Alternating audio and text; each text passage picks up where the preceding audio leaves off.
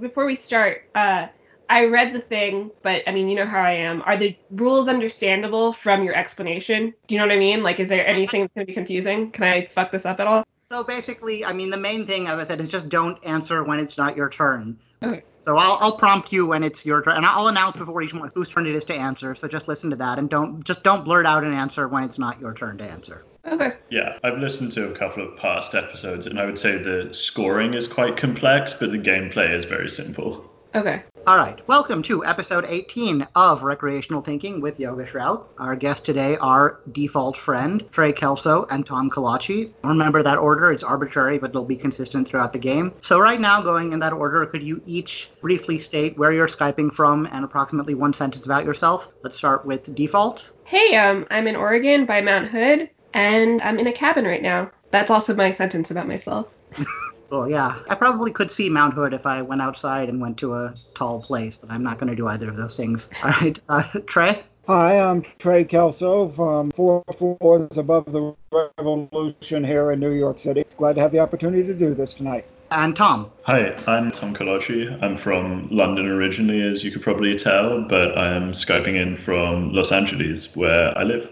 All right. So this game is in four rounds, one individual and three specialists. The first round I call the three R's round. It allows me to reduce, reuse, and recycle prior material. So these questions will only be worth a tenth of a point. They might serve as tiebreakers at the end of the game if necessary, but otherwise they mainly just function as a warm-up. In that, I don't mean that they're going to be easy. They're often some of the hardest of the game, but they just kind of throw you in at the deep end and let you get used to how my writing style works. So for this round only, you'll be answering as individuals. So if the first person the question is directed at misses, it'll go to the second, then the third. If the first two miss, so the further back you are in the order, the less of a direct shot you have, but the more time you have to think, and some potential answers could get taken off the table. And we'll rotate. So of these nine questions, each of you will have three in first position, three in second, and three in third. And then the rules will change after this round, and I will explain that when that happens. So just a general reminder, you know, the content of this podcast is you talking through your thinking process. So don't just sit there and keep your thoughts to yourself. Kind of let the audience in on how you're approaching the question and what's going through your mind and any connections that spring to mind.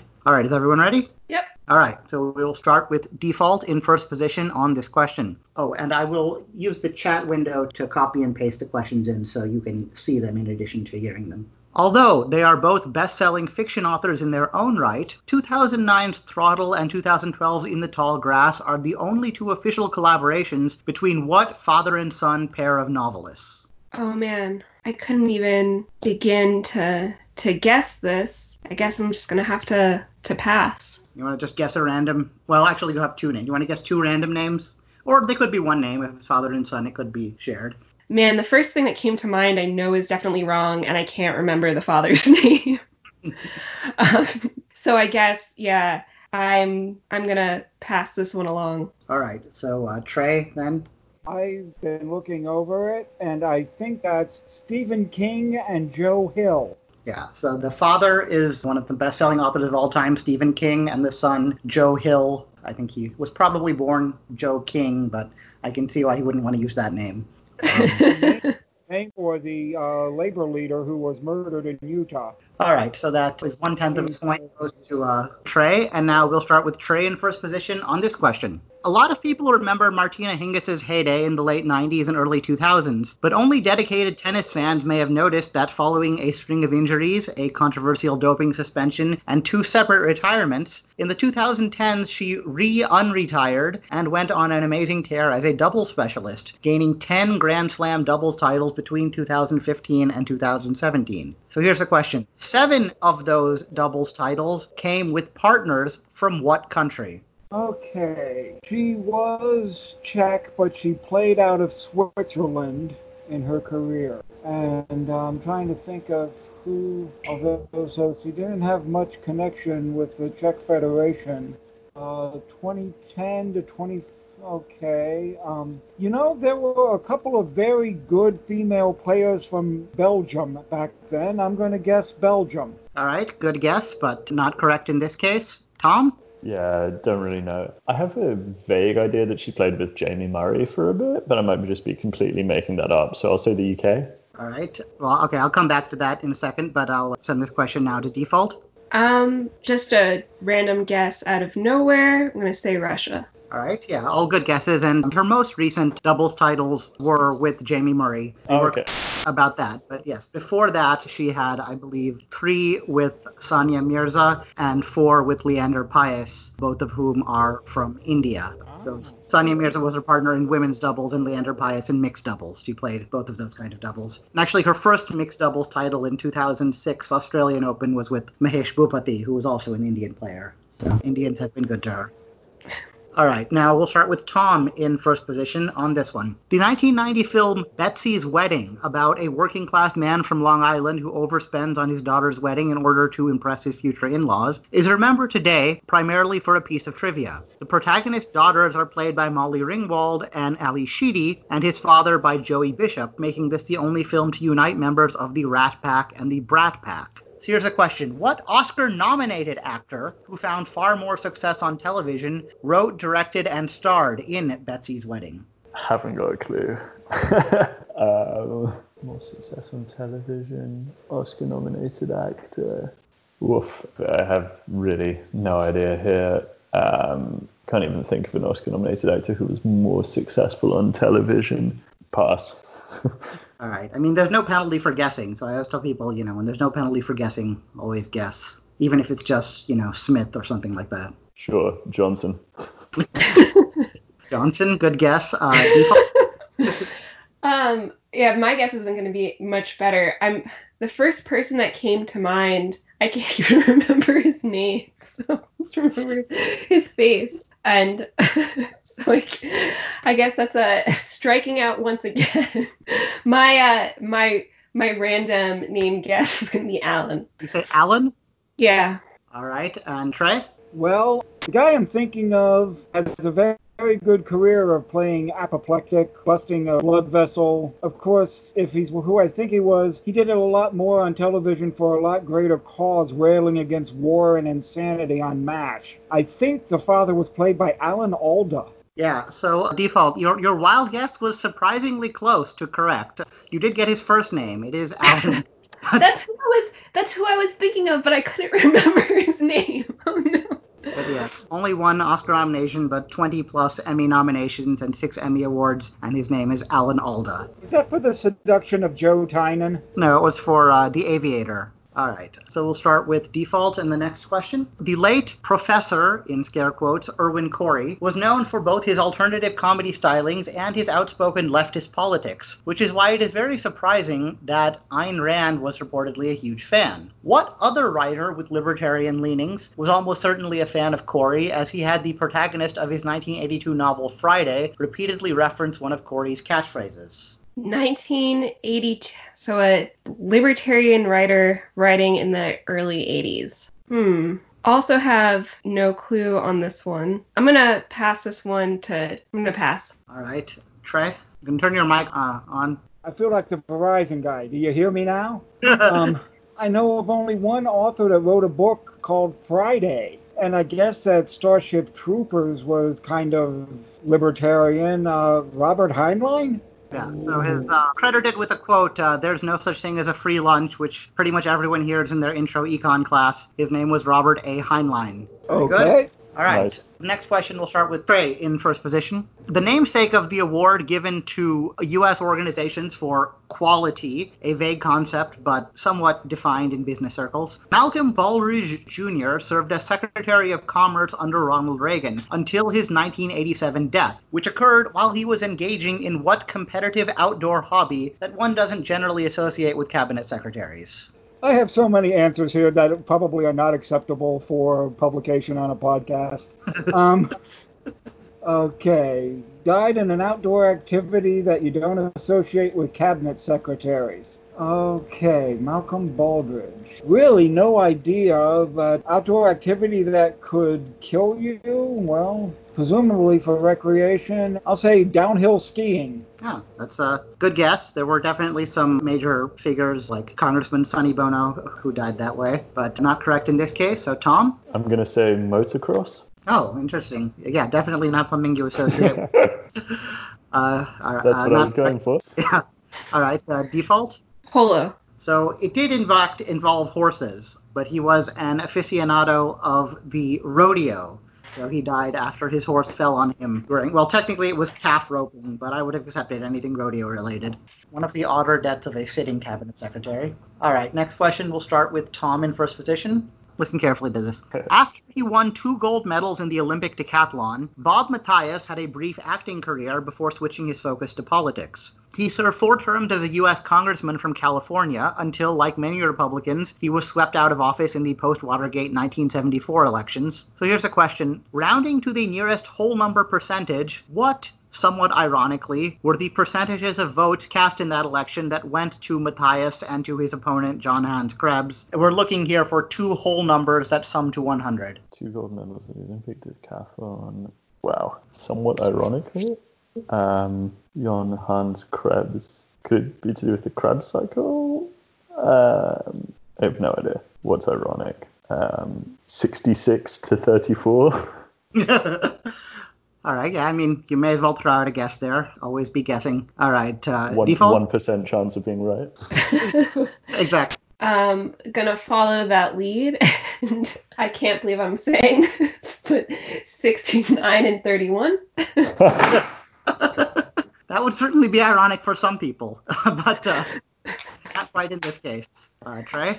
Well, um, he was in the 48 Olympics, so I'll say 52 48. All right, yeah. The the clue there was yeah, right there in the first clause, uh, two gold medals in the Olympic decathlon. So yeah, the the irony was that the numbers associated with his failure were also the numbers associated with his great successes, the years in which he won those gold medals, 48 and 52. Good job figuring it out to Trey. And all right, next one we'll start with default in first position. In 2018, a painting usually referred to as the Fallen Madonna with the Big Boobies was sold at auction for £15,000. A specially commissioned replica of this painting is owned by the family of the Marquess of Bath and is on display at their ancestral home of Longleat, or was, I guess, before this quarantine stuff. This is especially impressive for a portrait that originated not with some old master, but as a prop on what World War II set UK sitcom that had its main run from 1984 to 1992? Oh man, I wish that I knew anything about UK TV because I feel like there can only be so many World War II UK sitcoms. it would be immediately obvious. Um, but hmm, sadly, only know about uh, Irish sitcoms from that era. So I guess it's it's Trey's turn to throw a guess. All right, Trey? Uh, well, I know one British World War II sitcom, and if it is, that's great. But the only guess I even have is The Home Guard. Home Guard. Is it? You think thinking of Dad's Army? Sure, I'm good with that. I mean, yeah, that was a sitcom about the Home Guard during World War II. But yeah, that's a very good guess, but not correct here. So we'll see if the uh, actual Englishman can get it. I was going to say Dad's Army, but I, I know that that's too old for it. Um, Thanks. so I can't think of it. Late 80s. Um, prop Madonna with a big boobie. I, I just haven't I haven't seen seen enough old UK TV. Uh, I'm gonna say Allo Allo. Yeah, as uh, as default said, there are there's a very small set of World War II set British sitcoms. So yeah, once you rule out Dad's Army, the next one you went to, Allo Allo, is in fact correct. Ooh, there we go. Phew. Yes, you represented your country well there. I know that mainly through the uh, the Lauren Cooper sketch where she tries to get her French teacher to say good morning. But...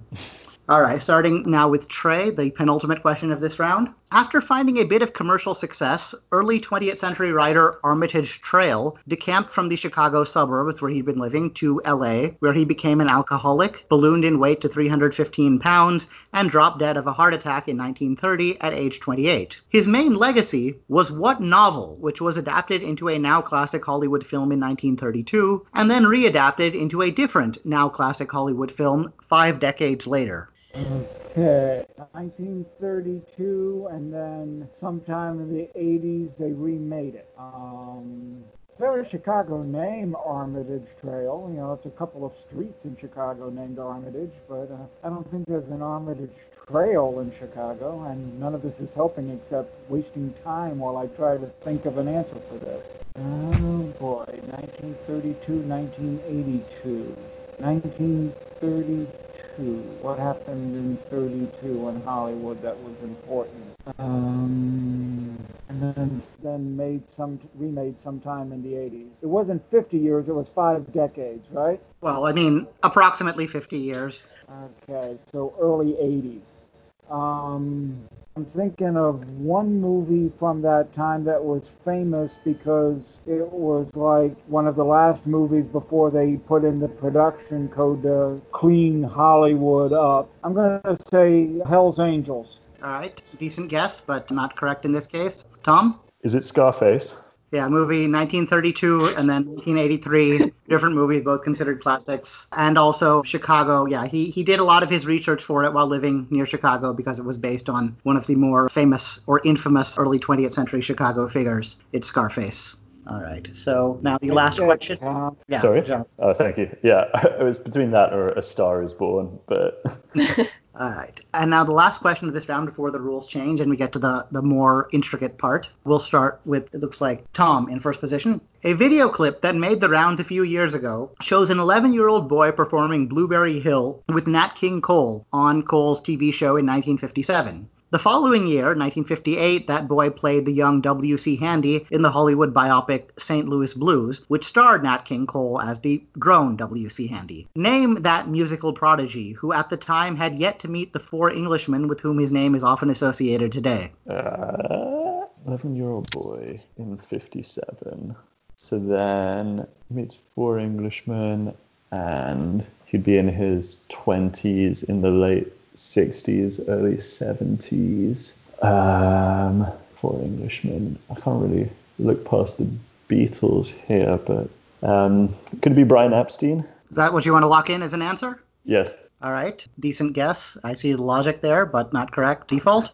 Oh, this is frustrating because I remember looking this up and then being surprised back when I remember like my mom posting this on Facebook or something. Um, this is another one I don't have the name for and don't even have a, a guess. So, You don't want to guess a random name? uh, nah, I'll throw this one up. All right, Trey?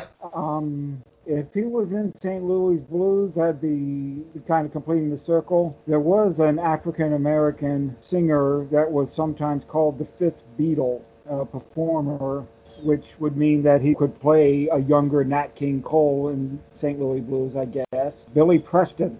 Yeah, so uh, Tom's intuition that four Englishmen referred to the Beatles was correct, and uh, in terms of the African American musician who was, there have been there have been multiple people called the Fifth Beatle, but only one of them was African American, and that was Billy Preston. Yeah, I'd forgotten that bit about he could have passed for a young Nat King Cole. Not that I'd have come up with the right answer anyway.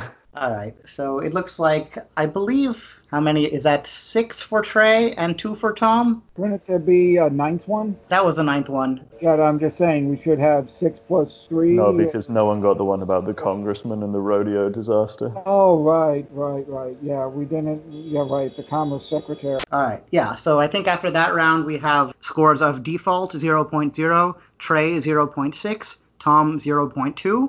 Hi, this is Future Yogesh. As some of you no doubt noticed, it was actually two questions that went dead in that round, so Trey has 0.5 points. So very small gaps there, very easy to make up in later rounds where the points will be much larger. All right, so we'll now go into the main rounds of the game, starting with round one, the not all that hard round, which will probably, it's, it's intended at least to be the easiest round of the game, so the questions here should be much easier. In this round and in all successive rounds, each of you will get three specialist questions related to your categories. Standard caveats apply. They're not intended to be a fair or comprehensive test of your knowledge of them. They may relate directly or obliquely, and at least at the beginning, I won't I won't reveal the categories up front. They'll probably become evident later in the game. So here's the twist. Before you can answer your specialist question, your opponents or your fellow contestants, I should say, will get to work together to try and steal the points from you. You'll only get a chance to answer for points if your opponents miss. If I pass the question over to you without telling you if your opponents got it right, just answer as though they got it wrong, because even if you think they got it right, you're not going to get any points from copying their answer. And occasionally, if questions are stolen from you, there may be a bonus question, an extra question related to the first one that'll give you a chance to get half as many points as a steal. It may or may not not relate to the original specialist category, and it probably won't be at the same level of difficulty. And those will be irregular, so they won't accompany all stolen questions. And so, since these questions are not all that hard, they'll be worth two points as a steal, one as a specialist, and the points will go to both stealers. In this and all successive rounds, the points will go to both stealers, even if only one knows the answer. So there's an element of luck in there, in addition to all of the other elements. And we'll begin now with Trey and Tom trying to steal from default. So here's your question. According to Anne Marie Gallagher's The Wicca Bible, the definitive guide to magic and the craft, quote, there are many sayings in folklore concerning trees, some of which contain little nuggets of wisdom. For example, the notion that oak draws the blank ash the blank comes from the fact that these trees are likely to be the tallest in the wood and therefore more likely to be struck by lightning. So, what two words, respectively rhyming with oak and ash, have I redacted from that saying? Oak Okay, draws the ash smoke. would be flash. Oak would draw smoke and ash would draw flash. I like that. All right, is that what you want to lock in? Yeah, all right. Smoke Yeah. and flash. All right, default? Um, I would actually have said the same thing. You want to, to modify it in case they're wrong? Um, no. All right, you're pulling a Matt Jones there. Yeah, so uh, I've definitely heard of a flash of lightning. I've never heard of a smoke of lightning. I have heard of a stroke of lightning. Ah, you were That right. is Yeah, Okay. Oak draw the stroke and Ash the flash. So no points change on that one. And we'll now go to Default and Tom trying to steal from Trey. The great Gardner Fox is credited with introducing the idea of the multiverse to DC Comics in a 1961 story that saw which superhero vibrate his molecule so quickly that he ends up on Earth 2 near Keystone City. Okay, vibrating molecules so quickly, DC Comics. I could see this being Superman because he's normally the first to do lots of things. Or see- Superman. eh, Sorry, go on. Or, or I could see it being the Flash as well, who's famous for doing things so quickly. I think we should go with the Flash. What were you going to say about Superman? Um, I mean, forget it. But uh, I don't think. I don't know. My gut tells me it's not Superman. All right, I don't really know deep cut DC figures, so you guys Although will we'll, I'll we'll feel so in on bad if it is Superman. we'll lock in on the Flash. All right, you're locking in on the Flash, and yeah, so these these questions aren't aren't intended to be that challenging. So you keyed in on the word quickly in the question, right? The one who's associated with super speed. It's the Flash. The story was it was called something like Flash on Two Worlds or something like that. All right, so now we'll have the first bonus of the game for Trey. In that storyline, Flash of Two Worlds, I think it's called, Barry Allen meets what retired Golden Age superhero who was the original Flash? Flash of Two Worlds. Um, and Gardner Fox, the writer of this story, invented the original Flash as well. Charming fellow named of Jay Garrick. Yes, Jay Garrick is correct. So everyone gets some points on that. Two for Tom and Default, and one for Trey. That's some deep cut knowledge, Trey. I wasted a lot of years reading that stuff. Yeah, it's probably worth much more than one point, but those are the rules. All right, now Trey and Default to steal from Tom.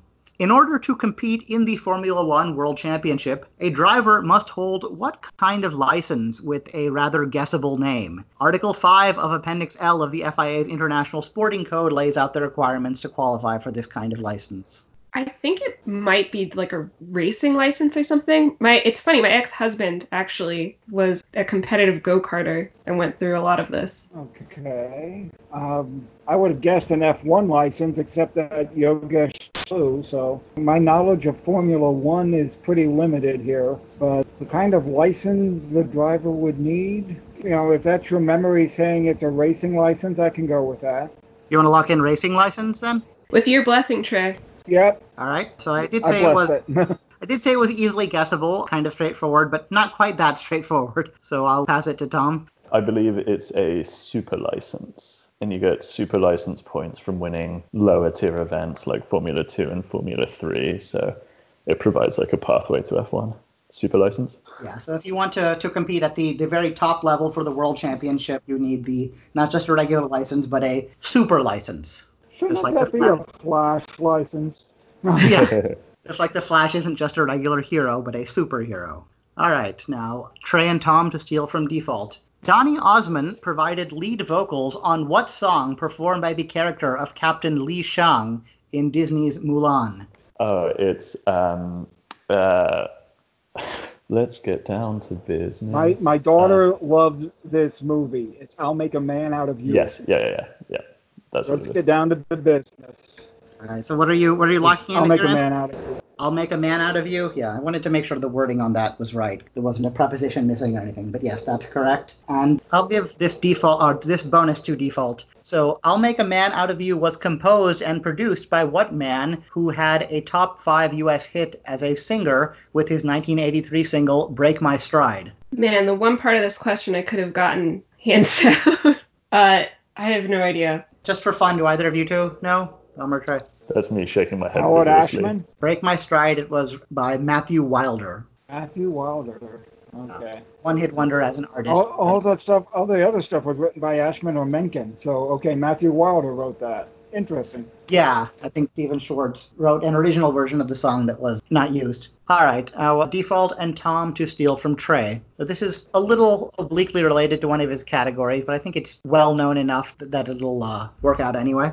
One of the only Heisman Trophy winners to not be taken in the NFL draft, FSU's Charlie Ward was instead drafted by the New York Knicks and helped them to the NBA Finals in 1999, where they were defeated in five games by the San Antonio Spurs. The Spurs front court was made up of two future Hall of Famers with the perhaps poorly aged nickname Twin Towers. Name either member of that very tall duo. Yeah, the uh, my basketball knowledge is very limited. Um, Tim Duncan was a forward that played for the Spurs for a very long time. Twenty years was probably too long, but that's the only guess I got. Yeah, this is both not my realm at all and also before my time. Unless it's like early career of like, I mean, very tall, like Yao Ming or Dirk Nowitzki or someone, but you want to just go Tim Duncan and call it a day. Sure. All right, you guys, Tim Duncan. Tim Duncan, yes. Before NBA, a research assistant for uh, the social psychologist Mark Leary at Wake Forest. So he was also an answer in my psychology mini league, Unlearned League. And he is one of the two. Yeah, so his career was very long and he was just starting out back then, but he was the forward in that duo, Twin Towers. Trey, do you know who the center was? Robinson, the Admiral. So it was another Hall of Fame player, but the other end of his career, one who had started a decade before Duncan, but was still playing by that time, David Robinson. And now Trey and Default to steal from Tom. One of the funniest recurring characters on Veep is Minna Hakkinen, who appears as both the head of the IMF and the prime minister of a certain European nation. It is possible that the character's name was inspired by Mika Hakkinen, a two-time Formula One world champion from that nation. Which country? Um, names are almost always from Finland. I would go with Finland too. Yeah, let's Are locked in in? Finland. Yeah. All right. Yeah, I think when you see it written out, especially with that diaresis over the A, it becomes more obvious. But very good. And for bonus, Tom, what actress, probably best known in the UK as one of the three main cast members on the female-led sketch comedy series Smack the Pony, played Minna on Veep? Haven't got a clue. Um, Trusty Jones. All right. It's not Fiona Allen or Doon Mackichan. It's the other member of that trio, Sally Phillips. Uh, All right. Question will go to Trey and Tom to steal from default. The sixth episode and first season finale of the U.S. version of The Office, and also the first episode whose script was credited to Mindy Kaling, is titled Hot Girl, who went on to considerable success and multiple Oscar nominations after portraying said hot girl. It's Amy Adams. Okay, I'll go with that. I'm not a huge Office fan, but I would definitely say Amy Adams, that girl. It, right. it, it, it is Amy Adams.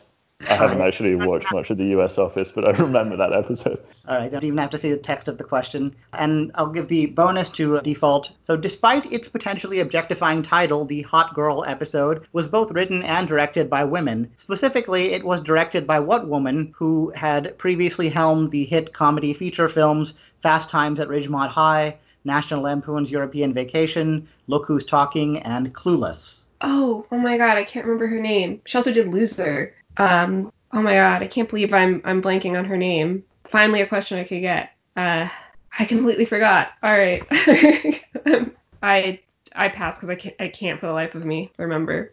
Yeah, it's Amy Heckerling. Ah, jeez, I even added an extra movie. Right. And now Default and Tom to steal from Trey. William Moulton Marston, the creator of Wonder Woman, was also a psychologist whose DISC theory of personality formed the basis for the DISC personality assessment still used by many employers today. In Marston's original conception, what two types of people were represented by the D and S in the disc theory? Could it be dominant and submissive, or am I going too into early psychology? Um, I mean, I think he's like, isn't he like sort of famous for being like hypersexual? That might be it. I have no context. I'm just trying to think I what like it, it wasn't wasn't there like a whole thing about how like he was like kind of a sexual deviant? Not to you know, I mean, not by today's standards, but by the standards then. I think dominant and submissive. I mean, makes sense. All right, let's go for it. All right, yeah. I think actually there was a movie a couple years ago called like Dr. Marston or Professor Marston and the Wonder Women about his polyamorous relationship. So he was definitely considered unusual for his time. Yeah. So um, nowadays in the disc assessment, the DNS stand for they stand for a few different things, but in the original version they were dominance and submission or dominant and submissive. So yes, that's correct. All right, and the last question of this round will go to Trey and Default to steal from Tom. In 2018, a French born filmmaker with the first name Diego, who had hosted the Nat Geo adventure travel series Don't Tell My Mother, moved to London to take a job overseeing Netflix's European factual programming division. What is Diego's surname, which he shares with his more famous grandfather? It's a silence here. Always good on a podcast to have total silence. Yeah. Oh, Trey, I think your volume is low. um, is this better? Yeah, it's, it's a little better. Okay, uh, I'm just trying to think of French filmmakers. We've got like Godard, we've got Roger Dean. Um, um, trying to think. I really have no. I have nothing here but a guess. But we don't know I'm that his grandfather was a um we don't know that his grandfather was also a filmmaker. His grandfather could be famous for other reasons. Oh, okay. Thank you, because I had that in my head from what I saw of the clue before. Because the clue might be like factual programming or travel or Right. Which factual programming? Oh boy. I'm kind. I'm coming up a cropper here totally, and Tom is perched over this one, so it's okay. I'm trying to think of famous that would give their child a Spanish name, like Diego. Uh, I mean, Picasso was Spanish, so know that's not it. Um, uh, you got any any ideas, default? Uh, no, I mean, I, I think like any guess that I would have would be as good as yours. He's also French born. We don't know that he's he's French. He could we he's just Right. French born. French born. So maybe like so Okay, he's so France. Hmm, okay. Uh, Cousteau? I would go I, that was my gut guess. Let let's just yeah, let's go with Cousteau. You lock that in? Yeah. I like that guess. Very uh, creative thinking, but not correct in this case. Tom? I also have embarrassingly no idea. So I'm going to follow their lead and say Truffaut. Yeah, I was going back and forth on whether to add it, or whether to say which he shares with his more famous filmmaking grandfather, because it's true. Yeah, that is that is ambiguous the way it's written now. But I was kind of hoping you would follow the breadcrumbs in terms of someone with a Spanish name, because when you think of 20th century Spanish filmmakers, it's a much smaller set than 20th century French filmmakers. Uh. and you know, most many Spanish artists and intellectuals of that period did not live in Spain because it was taken over by Franco. Oh, now I know the answer. Damn it. right? They spent much of their life abroad, including in France. And in terms of a prominent 20th century Spanish filmmaker who spent much of his life in France, do you want to say it, Default? Is it Buñuel? Buñuel. Oh my god. Luis Buñuel. Okay. All right. All right, so we end that round, the not that hard round. The scores are Default 8, Trey 8.5, and Tom 11.2. So Question, Yogesh. Maybe I maybe I misunderstood the rules, but I didn't get a bonus when they uh, Tim Duncan and Dominant Submissive from me. But shouldn't I have Yeah. gotten a bonus since they stole from me? So yeah, as I said, I feel like I should have like a uh, why didn't I get a bonus team music now? But um, yeah, I see the beginning there. They're irregular. They add an element of randomness to the game, and so far they haven't changed the outcome really. So they're mainly there just to kind of give the the audience a few more questions and to give people a little more chance to show off their knowledge. But they're not going to be associated with every question. I misunderstood. Okay. All right. So now we will move into the only somewhat hard round, where the questions are worth four points as a steal and three points as a specialist. If there is a bonus, it'll be worth two points. And we will start with Trey and Tom to steal from default. Here's a question: What man spent a surprising amount of time in the heavens, joining a mountain climbing expedition that made it 20,000 feet up K2 in 1902, and another that went even higher on Kanchenjunga in 1905. Some biographies say that he abandoned the latter expedition following an avalanche and then absconded with their funds. Hmm. Do you know where Kanchenjunga is, Trey? Other than the Himalayas, no. You you know it's in the Himalayas though. Yes. Okay, because yeah, Right. that would have narrowed it down if you'd also been like in Africa. Um, I'm just trying to think. Okay, so mountain climber, early part of the 20th century, also a bit of a rogue who stole, possibly stole the money from his compatriots. Hmm. Is it too late to be Rudyard Kipling? No, it wouldn't be too late, but I had never heard that associated with Kipling. I've heard a lot of other rotten things said about Kipling, but not that he was a thief. No, it's not too late for Kipling. Kipling wrote in the 1890s when he took the whole white man's burden idea. So he certainly found still in the early 1900s. Yeah, just the phrase "a surprising amount of time in the heavens" suggests that it's not known as a mountain climber, which kind of reduces us to guessing a Right. little bit. Right, but you know, as guesses go, that's not a bad one. A surprising amount of time in the in the heavens. That had me thinking on Krakauer at first until he mentioned the dates. Unless you know it's like what? a British royal, but I think I would know that if any of them were big mountain. Should we go Kipling? Yeah, I, I, I, you know, Kipling, as guesses go, Kipling does sound pretty good. All right, Yogesh, we'll, So we'll lock yeah, it I in. we'll lock Alright. in Kipling.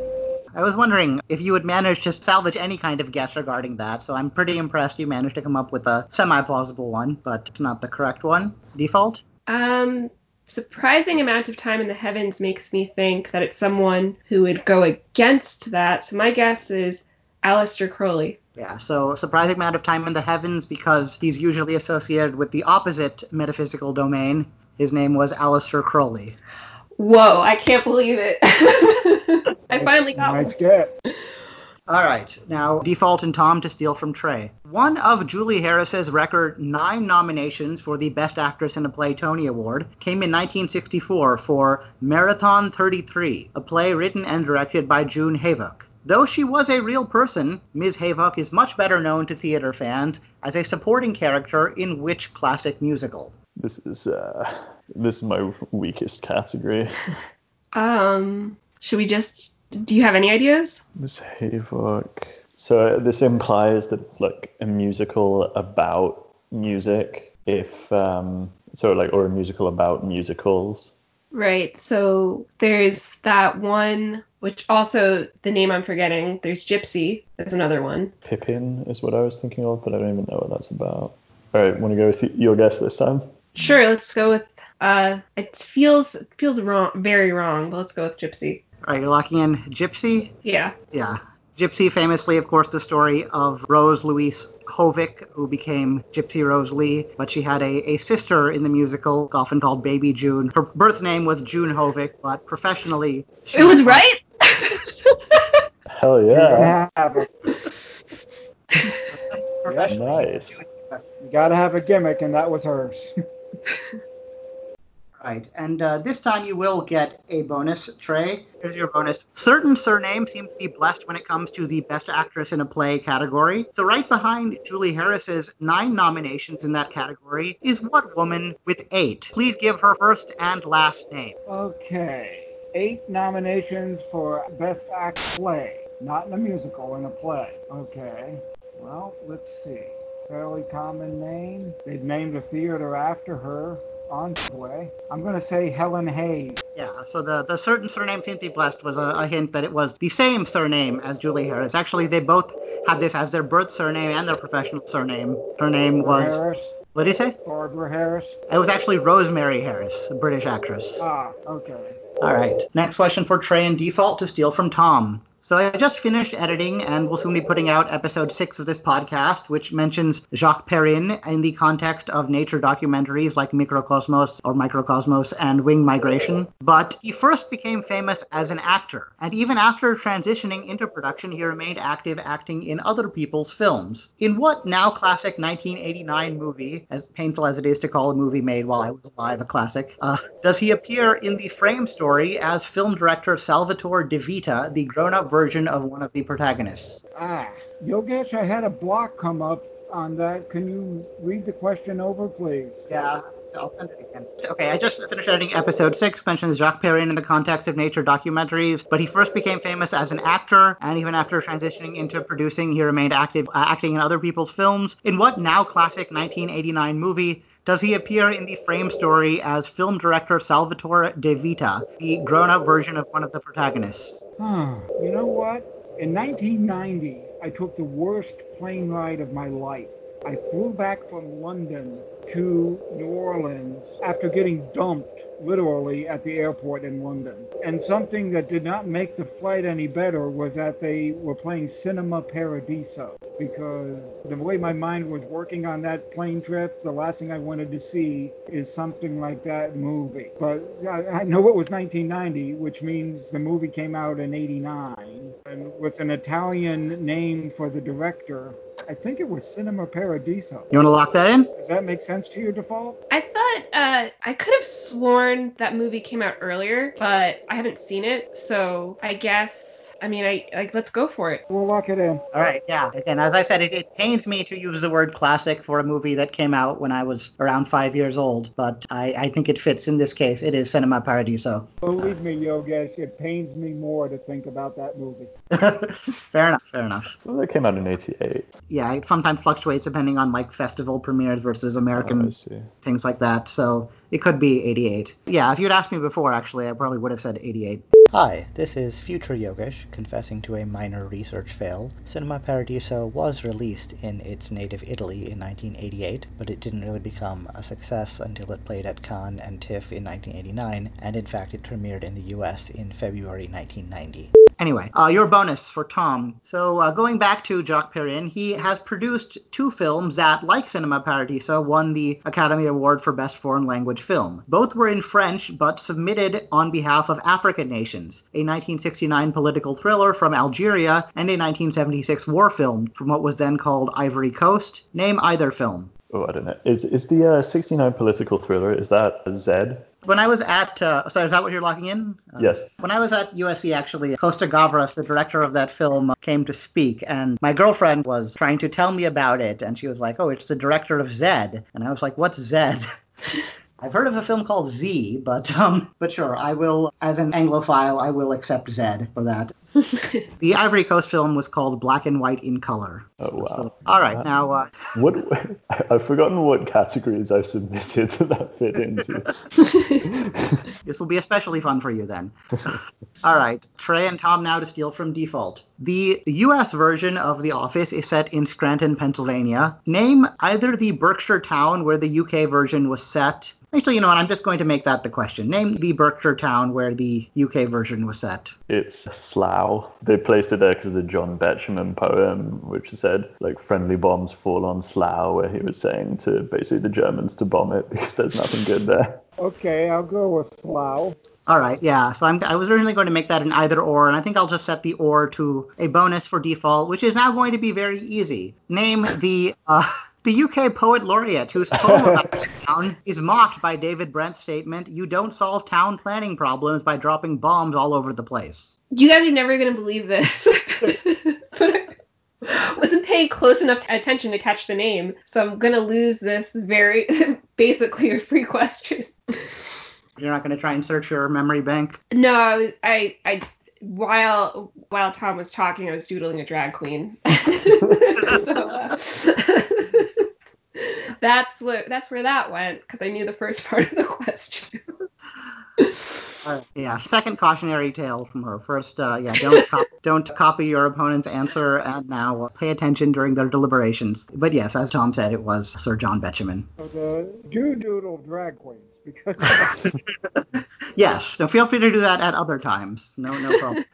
All right, default and Tom now to steal from Trey. The list of national champions, quote unquote, in college football on the NCAA's FBS website stretches back to 1869 somehow, but it was not until 2014 that the championship was determined by having the top teams, you know, actually play against each other. Even that process has been controversial. What team had undefeated 12 0 regular seasons in both the 2017 18 season and the 2018 19 season, but was not invited to the NCAA Division I FBS college football playoff? On January 8, 2018, then Governor Rick Scott signed into law a proclamation declaring this team to be national champion.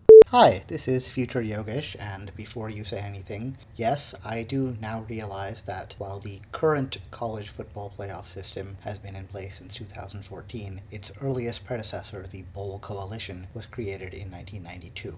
So I had absolutely no idea until he said Rick Scott, who was governor of Florida and now Florida senator. So then it's got to be like FSU or University of Florida or like University of Central Florida. I, I don't know.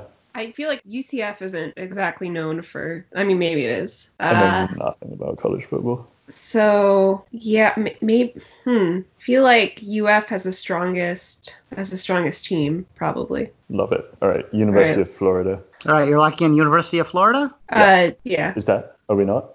No, yeah. Yeah. Let's. Okay. All right, Trey, is that correct? It's not, but you did mention it, Tom. UCF put together back to back undefeated regular seasons and did not get invited to the playoffs. It is the University of Central Florida. Of course, it helps that they played people like Maine and Bethune Cookman instead of actually playing good teams, but I digress. My team Man, the thrown out of that Knights? It's Central Florida, the Knights. Yeah, the team that gave a chance to Shaquem and Shaquill Griffin, even though Shaquem was uh, playing single-handedly, as it were. Ooh, ooh Yogesh, Yogesh. That's a Blish-worthy pun, Yogesh. There wasn't going to be a way I wasn't going to work that pun in this episode. I just have to figure out how. I don't. I don't get it. Uh, Mr. Griffin uh, is born without a right hand, left hand, but he Left hand. played Well, Ah, cool. Yeah, he was born with a birth defect that, when he was four, led to the amputation of his left hand. But yeah, there were many schools that were interested in his twin brother, but not him due to his handicap. But his brother basically stood firm and said, you know, I'm not going to go to any school that won't take both of us. And so it was finally Central Florida that took a chance on both of them. And now they both play for the Seattle Seahawks in the NFL. All right. Now, Trey and Default to steal from Tom. What historically Jewish and now largely Latino neighborhood of Los Angeles is the setting of the Starz TV series Vida and the Netflix series Gentefied? It shares part of its name with the formulator of an empirical law that relates pressure and volume, but not altitude. Okay. Historically Jewish and now largely Latino neighborhood of Los Angeles. Isn't it Boyle that did the gas laws? Sounds right. But I'm trying to think of a part of LA named after Boyle. Unfortunately, I did not watch Vida or the Netflix show that Yogesh mentions. Um, gas and pressure, but not altitude. Huh. I don't know if anything about Boyle's laws having to do with altitude. It's all about pressure and volume. Maybe they're affected by altitude. Uh, is Boyle's? I mean, I've never lived in Los Angeles, and he has. He is right now in Los Angeles. Uh, and he's laughing at us because he knows this neighborhood and we don't. Well, I don't. Is I- there I a mean, part of don't- LA? Is there a part of LA called Boyletown or something like that? Boylestown? Uh, Feels feels wrong. yeah, Bernoulli. I'm, I'm now I'm going over Torricelli. Uh, I'm trying Choose to think of every choose scientist. part of its name. So maybe it's Hmm. like something. You know, it's two words. Okay. I'm, I'm also trying to think of LA neighborhoods. Used to be Jewish and now it's Latino, but would they have kept a Jewish sounding name? I mean, the only two LA neighborhoods I could think of are Echo Park, one of them that I don't know, Silver Lake. Also, I'm not positive that's one either. So those are the only two that come to mind. I know there's an Echo Park. I know there's oh Inglewood. Englewood seems like it could be right. That sounds like it could be Jewish, and there's a surname on top of it. Yeah, I could, and uh, that's what you know. Um, I haven't been out in LA in 18 years since I taped Jeopardy, but I had to stay at the hotel in Inglewood because it was right near the airport, and it wasn't a very nice neighborhood then. It was just the arena. Let's go with Inglewood. Okay, let's lock in Inglewood, Yogesh. All right, you locked in Inglewood. Tom? I have no idea. And I am not going to make a guess because any neighborhood I say will be worse than not guessing. Yeah, I, I lived in Los Angeles for two years while I was going to USC, and I did not become familiar with the vast majority of neighborhoods because there are so many of them. So I have sympathy for you. So you're uh, you're just passing on that. Yeah. All right. So Trey got pretty far with pointing out that it was Boyle whose law relates pressure and volume. Then altitude was just a, a synonym style clue for the remaining part of the name. It's Boyle Heights. Oh. Oh. Okay. Maybe that one should have gone to the really hard round, but oh well. Well, that's because it's always wanted to be Peralta Heights, really. But uh, yes. okay. Brooklyn Nine-Nine reference there. I was debating whether to make the extra clue a chemistry reference or a Brooklyn Nine-Nine reference.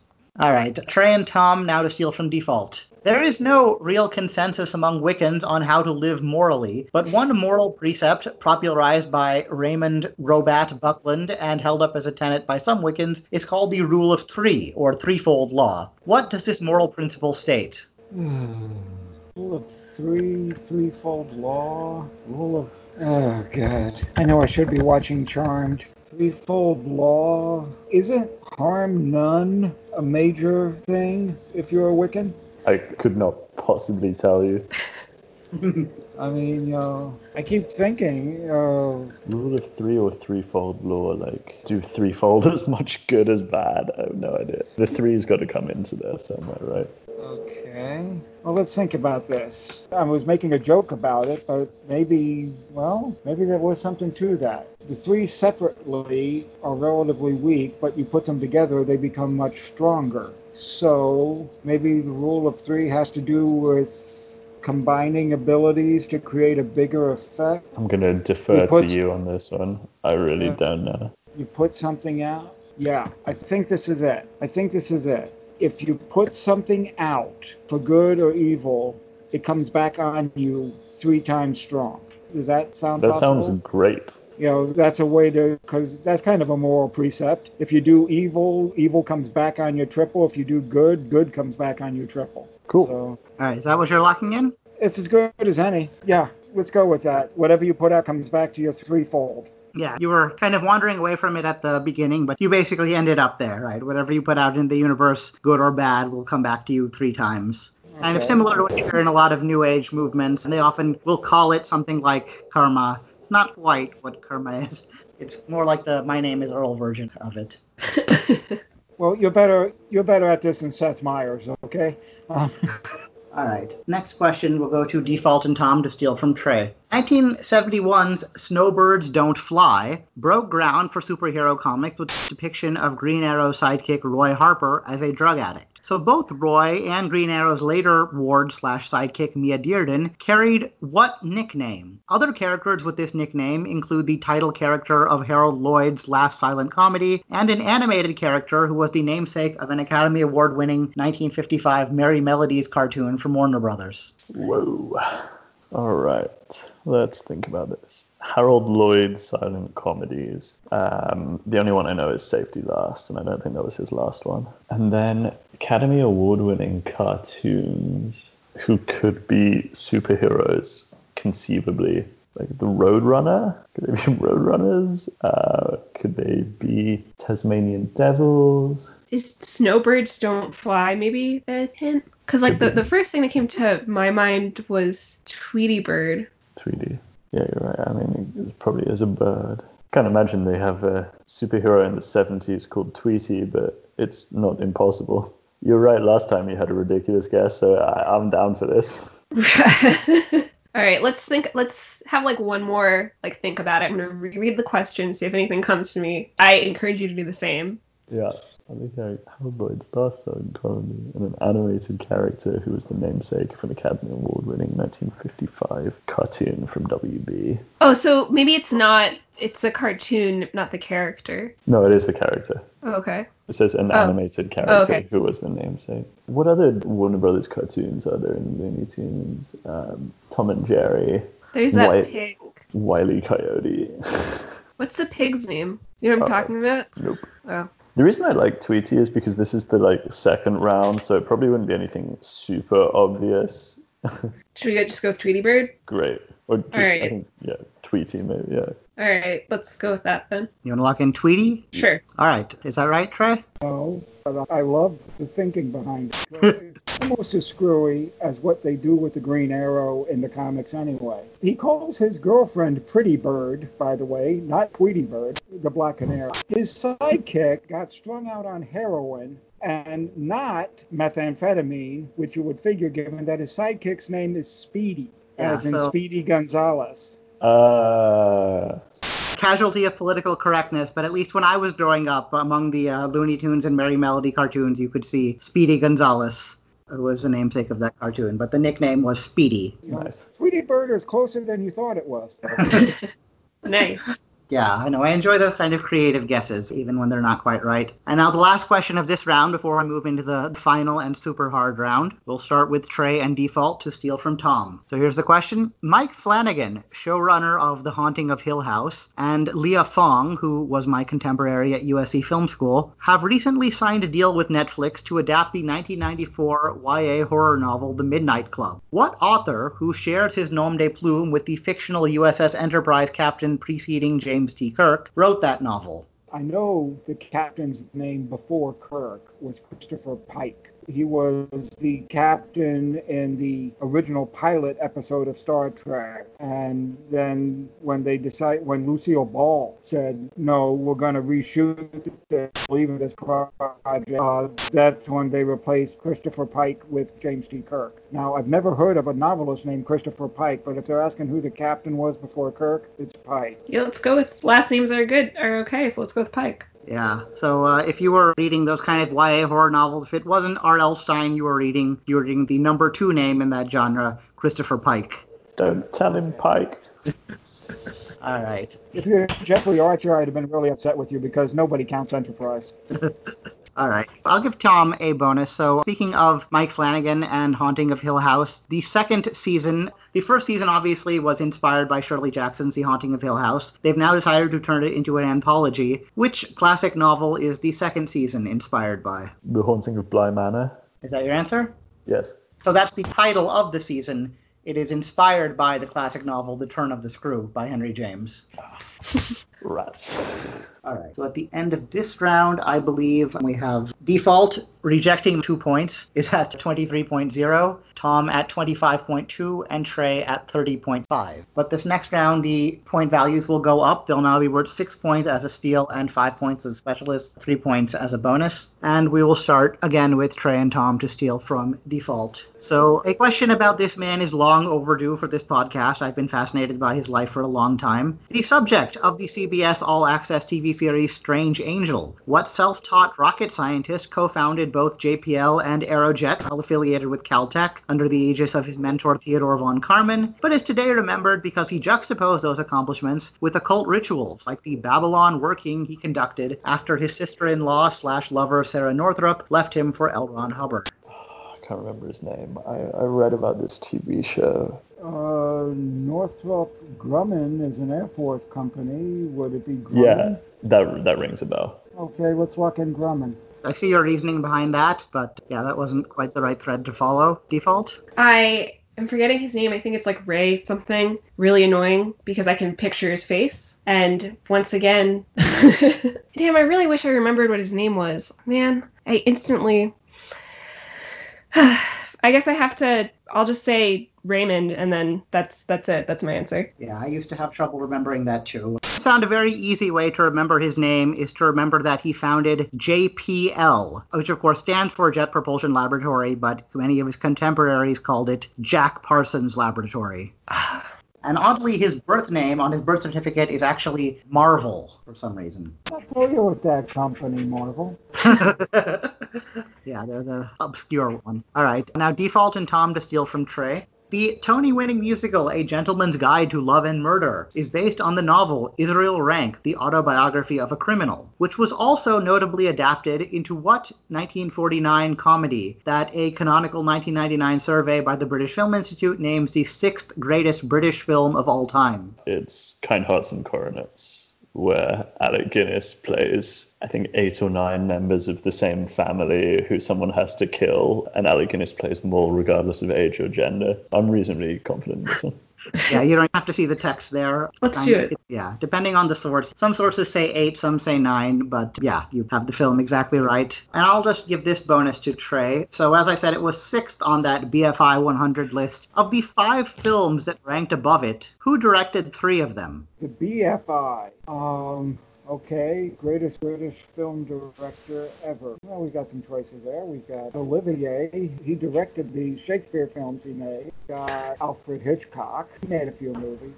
uh, I'm gonna go. I'm gonna say David Lean. Columbia Bridge on the River Kwai. I'll say David Lean. Yeah, so again, thinking not just of who were great British filmmakers, but who actually worked out of Britain. Hitchcock's great movies were mostly based in the US. But yeah, I believe they were Brief Encounter, Lawrence of Arabia, and maybe Great Expectations. But yes, so definitely David Lean had three of the top five. Points to everyone on that. And now Trey and Default to steal from Tom. Samantha, starring Emmanuel Araujo as a former child star from the 80s who will do anything to get back into the spotlight, so basically a less depressing Bojack Horseman, is the first sitcom from what country to be produced by Netflix?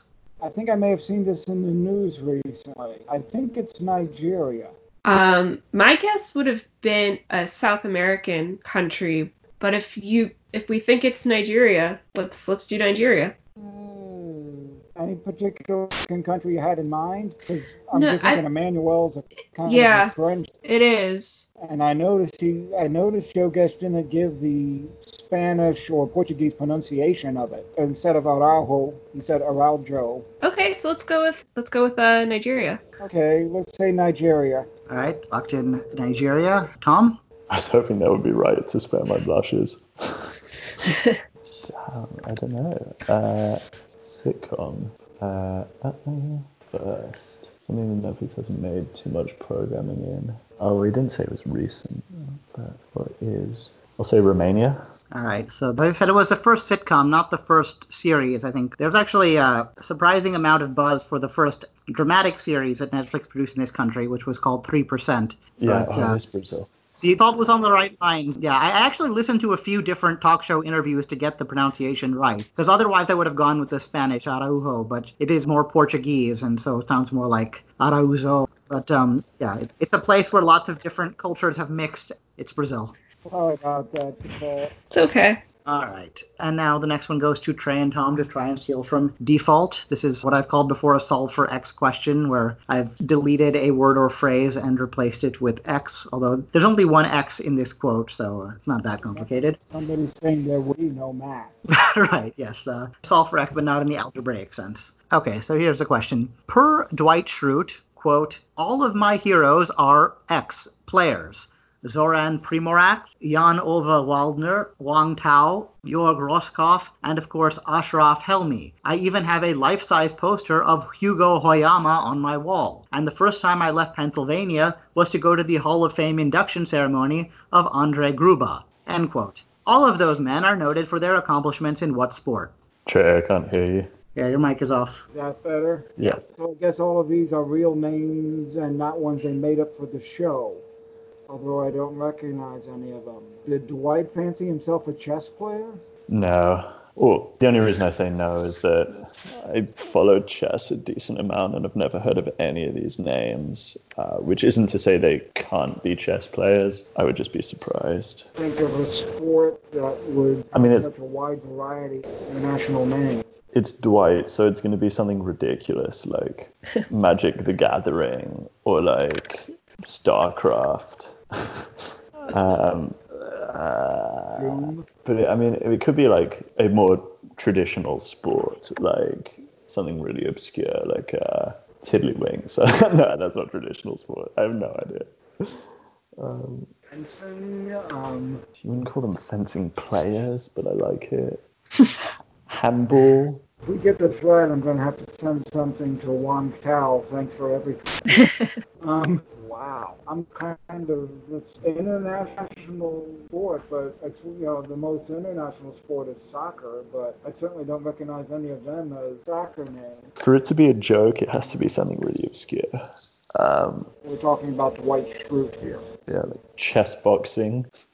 Um, Water polo with horses. Um, backgammon. I could get behind water polo.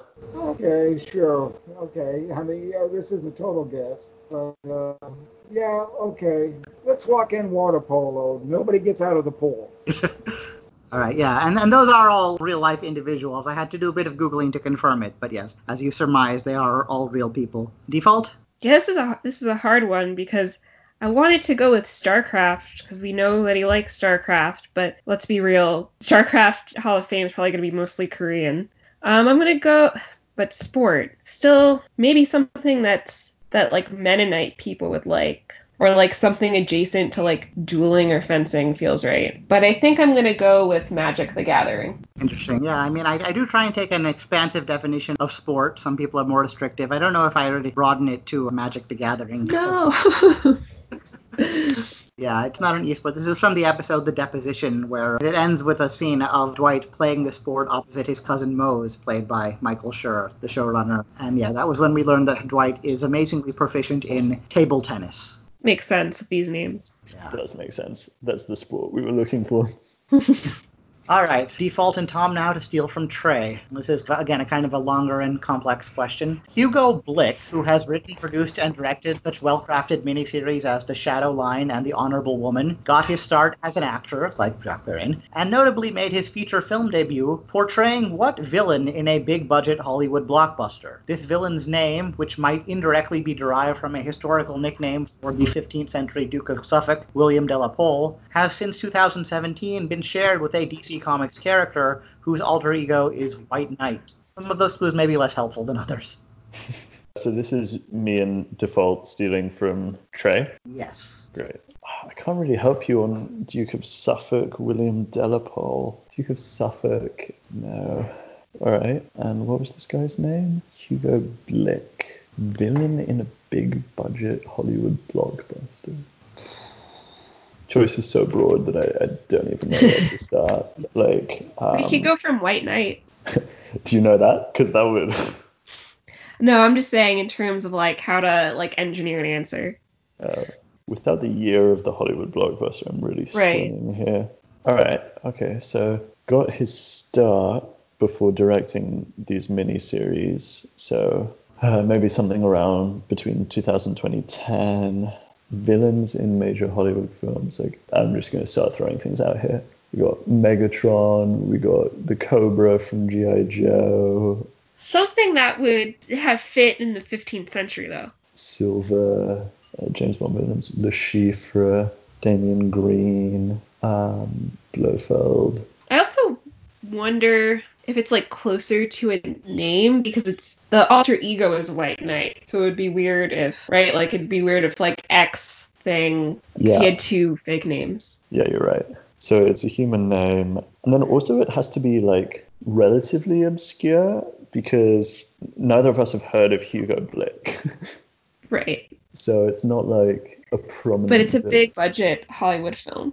So I went back and forth in terms of giving a year. I thought that giving a year would be way too much help for this round, but I look at it and yeah, there isn't any kind of anchor point at all there. So I'll just say a 20th century big budget Hollywood blockbuster. Okay. 20th century. that makes it much more difficult, but also helpful. I'm thinking Die Hard, um, Fast and the Furious. No, that was probably not 20th century. Who were the villains in subsequent Die Hard movies after like Hans Gruber? The big budget movies. You got Terminators, you got Aliens, you got some Star Wars, but it's unlikely to be sci-fi for the reason that you said. right. Maybe like an action movie, like a big action movie. big Hollywood villain who we don't know who played it. Because then I was thinking like Agent Smith from The Matrix, but that was Hugo Weaving. I got nothing here. Um yeah, any guesses I have I like wouldn't have the name. Like what? thinking like maybe like movies where like it's like we don't see their face or like we don't like they're they're villains that like for some reason we don't like know what they look like but we would still have a human name Are we gonna go Lucky Johnson here? i'm You just- really curious what the answer You just want to say Johnson then? Yeah, Sure. we're locking in Lucky Johnson. All right. Now, I, I wanted to keep leaping in and helping direct your thoughts in that, but of course that would be unfair. So uh, I'll just pass it over to Trey. Did you ever dance with the devil in the pale moonlight? The White Knight is from an alternate universe. White Knight, as opposed to the Dark Knight, Batman, Batman's biggest enemy, supposedly got his name from William de la Pole because supposedly he inspired the Joker card in a deck of playing cards. And uh, Hugo Blick played, I'm guessing, the young Joker in the Batman movie in 1980. You know, the older version played by Jack Nicholson. So I'm going to say it's the Joker.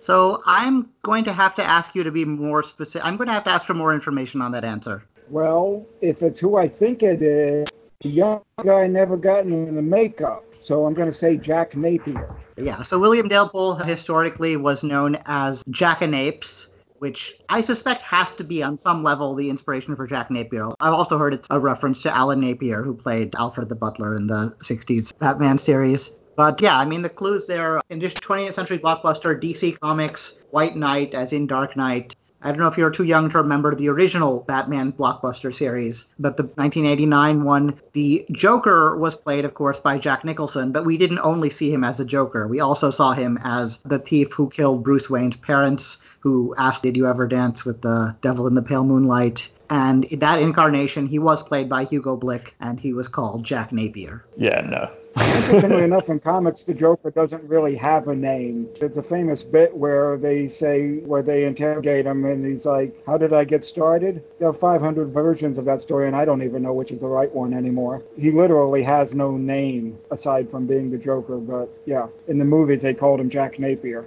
Yeah, Yeah. after this year, I'd have gone for Arthur Fleck, which obviously wouldn't have been right. Yeah, age has its advantages. All right, now Trey and default to steal from Tom. The headline of a 2018 piece in the Washington Post declared that a certain woman, quote, is the grand dame of Iranian cooking. It's time you knew her name, end quote.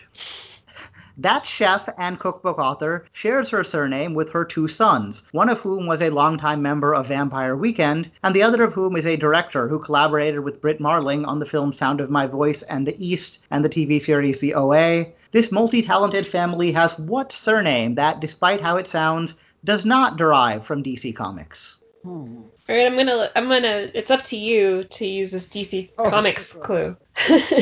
Yeah, I mean DC Comics, um, they've got a variety of Middle Eastern characters. Um, and there's a funny thing is that the one I keep coming back to, Middle Eastern, huh? The one I keep coming back to used to be called Captain Marvel, but they're not allowed to call him that anymore. They call him Shazam because of some sort of copyright thing that is far too boring to get into. I know absolutely nothing about Vampire Weekend that band has bitten my butt on more trivia contests than I can think of, and I really ought to know them by now. Britling, uh, Sound of My Voice, The East, The OA. Oh, cooking. Um, they don't really address our DC comics. They have made up countries, places like Iran and Iraq, rather than get into that sort of trouble. Sure, but I think Um, your your Shazam thing maybe was onto something, like something that sounds like something. Yeah, that's what I'm thinking. Let's see, what other characters do they have from that area? They've got Black Adam. That doesn't help any. They had, uh, let's see, who else did they have? Yeah, I keep coming back to Shazam, but it's no more than like 60%. And you know what? If I call it out and lightning strikes me, that's great. Um, Maybe it's one part of that word. Maybe it's like part of the word Shazam, like Shaz or Zom or something. but the, maybe like the other thing about the DC Comics hint is like maybe it's not like something from the Middle East. Maybe it's like a short word or like a sound effect that could conceivably be a Persian last name. Right. I'm just trying to think of Farsi or Persian names. Well, let's see, there's Pahlavi, but, you know, Kardashian is Armenia. Right. Um, I think like any name that ends in I A N is usually Armenian. yeah. Probably ends in an I or maybe like a Z. And then we've got, uh, let's see, we've got, I'm trying to think of, uh, somewhat famous Farsi names. Khomeini, uh, Ahmadinejad, you know, those sound like comics characters. Interestingly enough, One time they did do Iran in the comics. They tried to make the Joker the ambassador to UN from Iran, but that's not helping at all. Uh, I'm kind of yeah. Is Shazam okay? I guess, yeah. Let's. I, mm, I don't feel comfortable having that be our answer, but then what if Okay. it is? If it is, we'll be tremendously lucky or unlucky.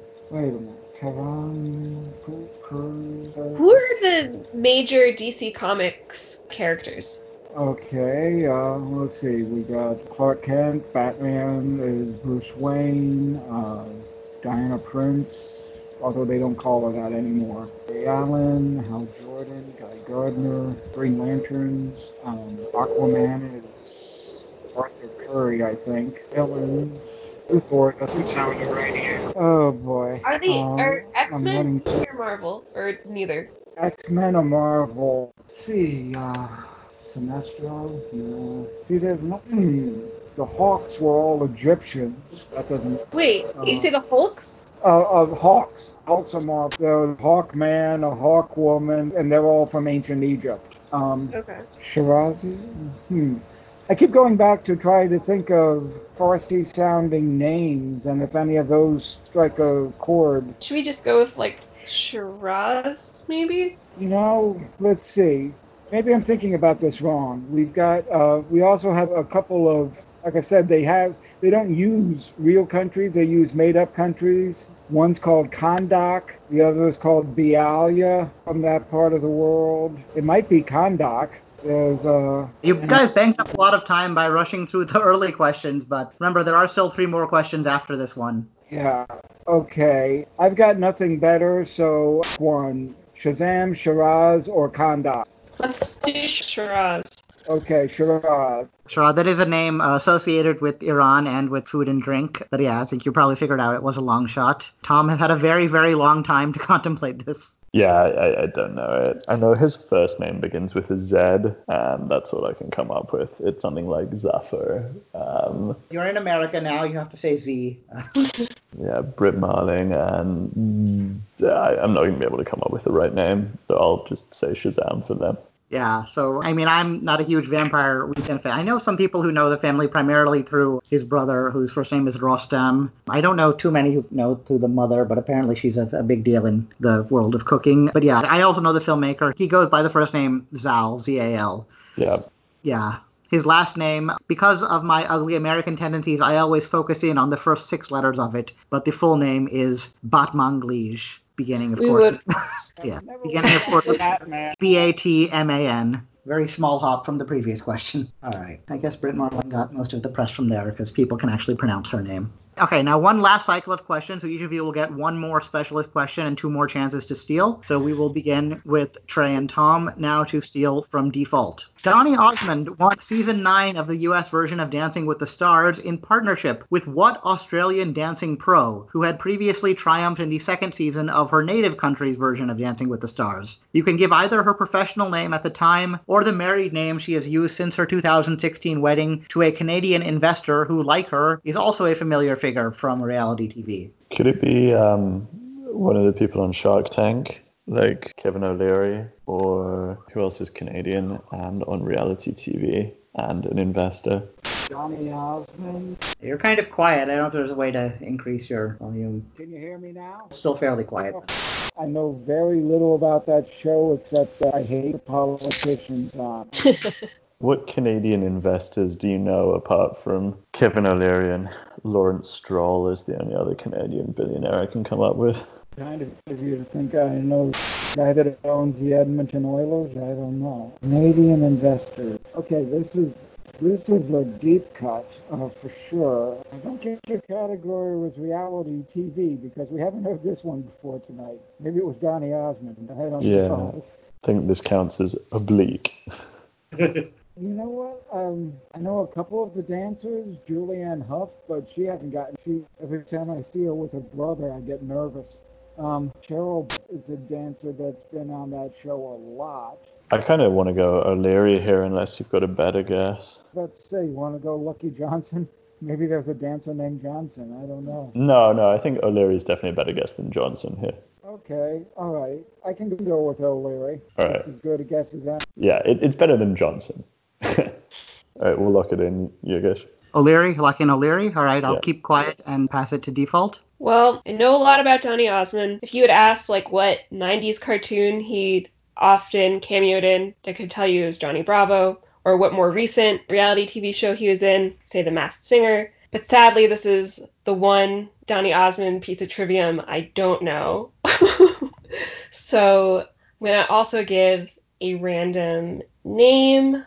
I think I'll I'll take uh, Tom's usual Johnson. So Lucky Johnson for me. All right. So yeah, Tom, you were on the the right track thinking of Shark Tank, and I think the Canadian version is is it Dragon's Den? Uh, something. But yeah, I mean, in terms of the people who are often on it. I actually hadn't realized Kevin O'Leary was Canadian, but yeah, he is. The other Canadian who shows up on there a lot, though, his name is Robert Herjavec. I don't know if that rings a bell, but yeah, this dancer did marry him. But when she won with Donny Osmond, though, she was known by her unmarried name, which is Kim Johnson. What? Are you kidding me? Are you freaking kidding me? Uh, I would say I'm so sorry, but I'm Yeah, not. no, Lucky Johnson. Oh, that I'm glad, stings. well, I'm glad I got, I'm glad I got it. Oh, You have no idea how happy it makes me that one of you guessed Johnson. Oh my days. I I was Now so to the other yeah, to the conversation. when that came up earlier in the game, I was like, maybe it'll happen, maybe it'll happen, and it did happen, and it happened in the best possible way. Alright, I'm rage quitting. Bye bye. All right.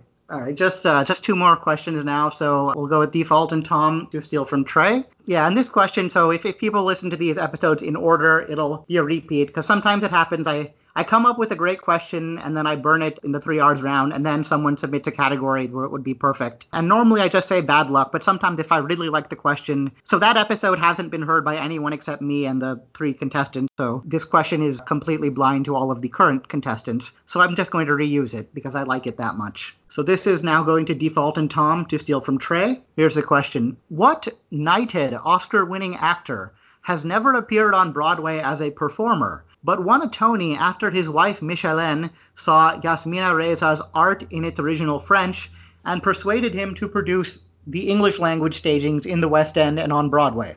So if you want to guess some Oscar-winning, knighted Oscar-winning actors Yeah. So who who there aren't are there are several, but there aren't that many. So Kenneth Branagh does not have one, I believe. Well, not as an actor. Sir Richard Harris does.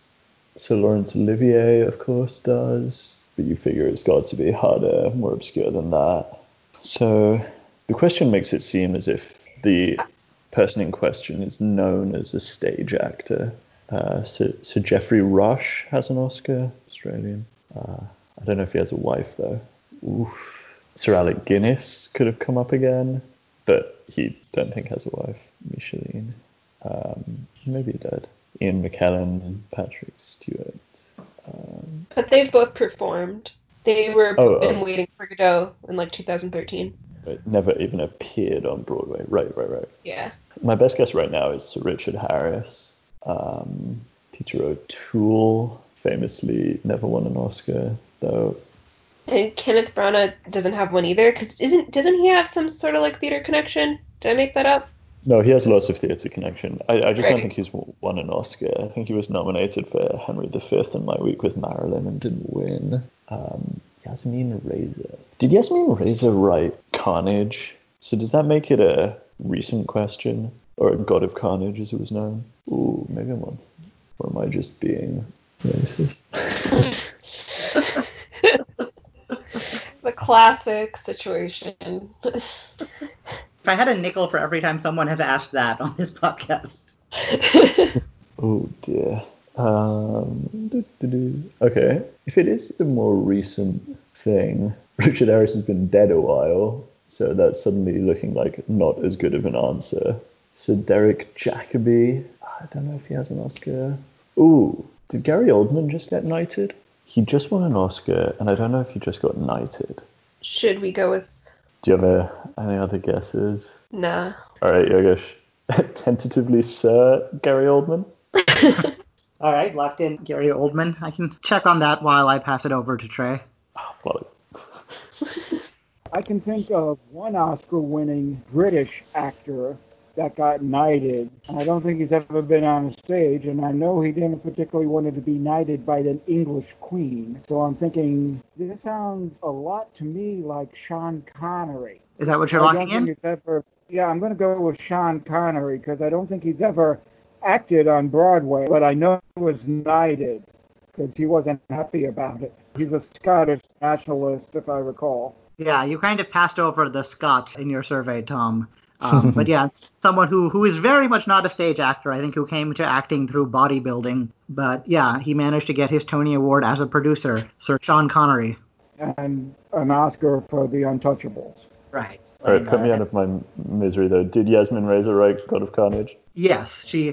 There have been there have been four plays that won the Best Play Tony Award in translation. I think two fairly early on, Beckett by Jean Anouilh and The Persecution and Assassination of Jean-Paul Marat, performed by the inmates of the asylum at Charenton under the direction of the Marquis de Sade by Peter Weiss. I did all that from memory.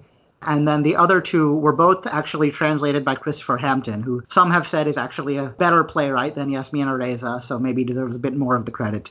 But Art and God of Carnage, uh, yeah, were both by her. All right, and now the last question of let's see, where does that put us score wise? The, the last question will go to Trey and Default, who steal from Tom. And it looks like first place is sewn up, but between Default and Tom, whoever gets this will have second place. So there's still something to play for, in addition to pride, which is always there to play for. There's a question, Trey and Default, to steal from Tom. So we began with a Stephen King question, and we will end with one. King's 1982 anthology, Different Seasons, collects four novellas that are each given a three word subtitle. Those subtitles broadly summarize the theme of each novella and are also linked by an overarching pattern that you should be able to deduce. So, what is the three word subtitle associated with the novella Rita Hayworth and Shawshank Redemption? Rita Hayworth and the Shawshank Redemption.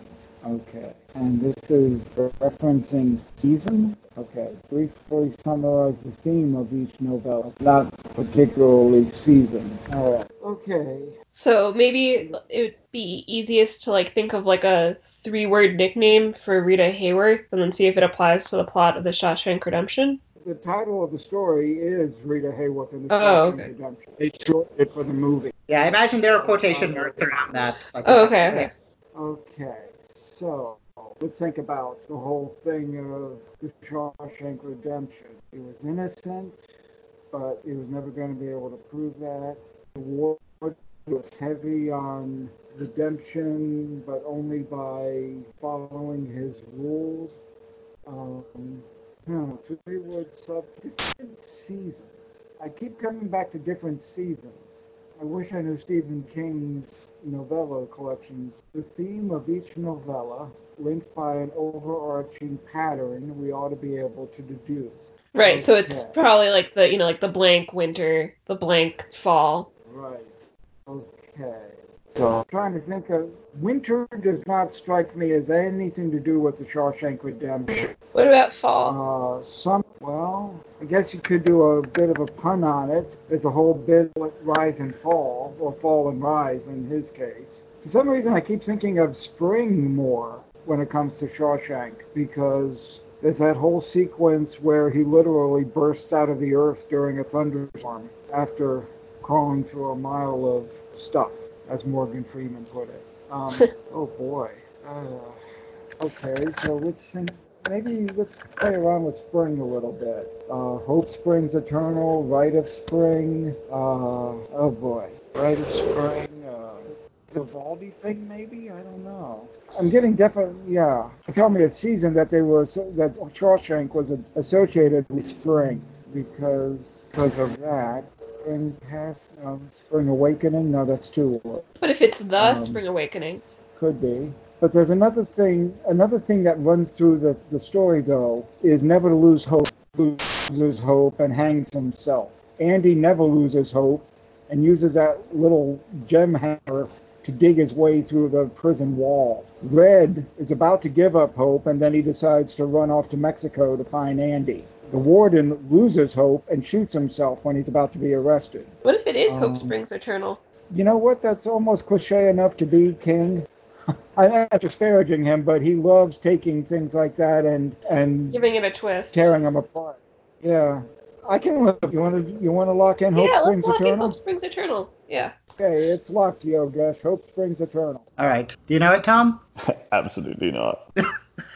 In that case, I'll, I'll put you out of your misery then. Yeah, as uh, Andy Dufresne says, at least in the movie, I'm not sure about the novel. Remember, Red, hope is a good thing, maybe the best of things, and no good thing ever dies. So yeah, the four, now the breathing method, the only one that hasn't made into a film is subtitled A Winter's Tale. The Body, which was made into Stand By Me, is subtitled Fall from Innocence. Apt Pupil, which was made into the film Apt Pupil, is Summer of Corruption. And Rita Hayworth and Shawshank Redemption is Hope Springs Eternal. Wow. We got it. Holy Alright. wow. It is a good thing. It is the very best of. I can't believe I fell backwards into like what four answers. Well, that's the thing about this podcast. Yeah, a lot of people say that, and I'm always like, well, you know, there were there are always hints there and always little little bits of guidance. But yeah, luck will always play a role as well. So uh, yeah, no, when you uh, when you started off, when you were like, I don't remember the name of anything, I was like, oh, this may not go well for her, but you pulled out some there at the end. All right, so I believe we have final scores of default 40.0, Trey 49.5, and Tom 31.2. Before we sign out, you can each give a, a final statement, basically anything you want to say, as long as it's not too long or offensive, it'll be kept in. It can be about anything under the sun, the game, the state of the world, anything you want to promote, or anything else. And we'll go in downward scoring order. So we'll start with Trey. Thanks very much for this, Yogesh. This was a tremendous amount of fun. I don't think I ever fully realized until tonight just how ridiculous Green Arrow comics are. So thank you for bringing that to clarity. All right. Default? Thanks for having me on, even though I'm sure you remembered my performance in college, what was my undergrad, and I guess your grad. And if anyone wants to follow me, you can at default underscore friend on Twitter. All right. Tom? Thanks for having us, Yogesh. I thoroughly embarrassed myself, but it was it was good fun. And continuing the Netflix theme in this current time, I want to just plug two titles, both by Ava DuVernay. One is her documentary 13th, and one is the miniseries When They See Us, which are both very good viewing about now. Very timely. And yeah, none of you humiliated yourselves. You all did quite well. Very much in line with how people have performed on this podcast, which is pretty much always better than they expect. So yeah, a very good job to all of you. This has been episode 18 of Recreational Thinking with Yogesh Raut. Thanks for listening.